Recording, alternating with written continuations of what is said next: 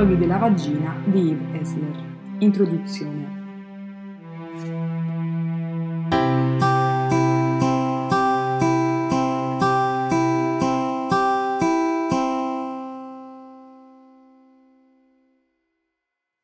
Vagina. Ecco l'ho detto. Vagina. L'ho ripetuto. Sono tre anni che pronuncio questa parola L'ho detta in teatri, università, salotti, caffè, cene mondane, programmi radiofonici in tutto il paese. La in televisione se qualcuno me lo permettesse. La pronuncio 128 volte ogni sera, quando rappresento il mio spettacolo, I monologhi della vagina, che si basa su interviste a un gruppo eterogeneo di più di 200 donne. L'argomento è la vagina. La pronuncio nel sonno. La dico perché non è previsto che la dica. La dico perché è una parola invisibile, una parola che suscita ansia, imbarazzo, disprezzo e disgusto. La dico perché credo che ciò che non si dice non venga visto, riconosciuto e ricordato. Ciò che non diciamo diventa un segreto e i segreti spesso creano vergogna, paura e miti. La dico perché un giorno o l'altro vorrei sentirmi a mio agio pronunciandola e non vorrei vergognarmi o sentirmi in colpa. La dico perché non sono riuscita a trovare una parola che sia più completa, che descriva veramente l'intera zona e tutte le sue parti. Passera potrebbe funzionare, ma si porta a prezzo troppe associazioni. E poi non credo che per la maggior parte di noi sia ben chiaro di cosa parliamo quando diciamo passera. Vulva è un termine valido, più specifico, ma non credo che la maggior parte di noi abbia idee chiare su ciò che comprenda la vulva. Dico vagina perché quando ho cominciato a pronunciare quella parola ho scoperto quanto fossi frammentata e come risultasse scollegato il mio corpo dalla mia mente. La mia vagina era una cosa che stava laggiù, lontana. Di rado la vivevo o la prendevo in considerazione. Ero occupatissima a lavorare, a scrivere, a fare la mamma, l'amica. Non vedevo la mia vagina come una risorsa primaria, un luogo di nutrimento, umorismo e creatività. La collegavo con una gran tensione, una gran paura, da ragazzina sono stata stuprata e pur essendo cresciuta e avendo sperimentato tutto quello che le donne adulte fanno con la propria vagina, non ero mai rientrata veramente in quella parte del corpo dopo la violenza subita. In pratica, avevo vissuto la maggior parte della mia vita senza il mio motore, il mio centro, il mio secondo cuore.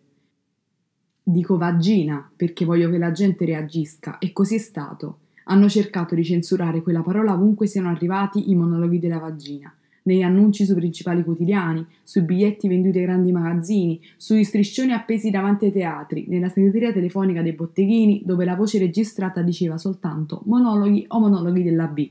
E perché poi, chiedo? Vagina non è una parola pornografica, anzi è un termine medico, una parola che serve a indicare una parte del corpo, come gomito, mano o costola. Non sarà pornografica, rispondono, ma è sporca. E se la sentono le nostre bambine, che cosa diciamo loro? Potreste dire che hanno una vagina, ribatto. Se non lo sanno già, forse potreste festeggiare la scoperta. Ma noi non chiamiamo vagina la loro vagina, protestano. E come la chiamate? domando. E loro allora mi dicono patatina, cosina, topina e l'elenco non finisce più. Fa paura pronunciare questa parola. Vagina. All'inizio hai come l'impressione di sfondare un muro invisibile. Vagina. Ti senti in colpa a disagio, come se qualcuno stesse per colpirti. Poi, dopo che l'hai detta per la centesima o la millesima volta, ti viene in mente che la tua parola, il tuo corpo, la tua parte più essenziale. All'improvviso ti rendi conto che la vergogna e l'imbarazzo che provavi pronunciandola miravano a mettere a tacere il tuo desiderio, a erodere la tua ambizione. Poi cominci a usarla sempre più spesso. La dici con una sorta di passione, di premura, perché senti che se smetti di pronunciarla sarai di nuovo sopraffatta dalla paura e ricadrai in un mormorio imbarazzato. Così la ripeti tutte le volte che ti capita, la fai emergere in ogni conversazione. La tua vagina ti emoziona, vuoi studiarla, esplorarla, conoscerla, scoprire come ascoltarla, darle piacere e conservarla sana e saggia e forte. Impari a soddisfare te stessa e a insegnare al tuo amante a soddisfarti. Sei consapevole della tua vagina tutto il giorno, ovunque ti trovi, in macchina, al supermercato, in palestra, in ufficio. Sei consapevole di questa parte di te così preziosa, meravigliosa generatrice di vita che hai fra le gambe e perciò sorridi, piena d'orgoglio. E quanto più le donne pronunciano la parola vagina, minore è l'effetto che fa. Diventa parte del nostro linguaggio, parte della nostra vita, La nostra vagina diventa integrata, rispettata, sacra.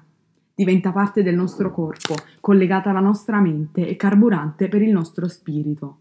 La vergogna se ne va e la violenza cessa, perché la vagina è qualcosa di visibile e di reale ed è associata a donne potenti e sagge che parlano di vagina. Ci aspetta un lungo viaggio, questo è l'inizio. Qui possiamo pensare alla nostra vagina, conoscere quella di altre donne, ascoltare storie e interviste, rispondere a domande e farne. Qui abbandoniamo i miti, la vergogna e la paura. Qui possiamo esercitarci a pronunciare la parola, perché come sappiamo è la parola che ci spinge avanti e ci rende libere. Vagina.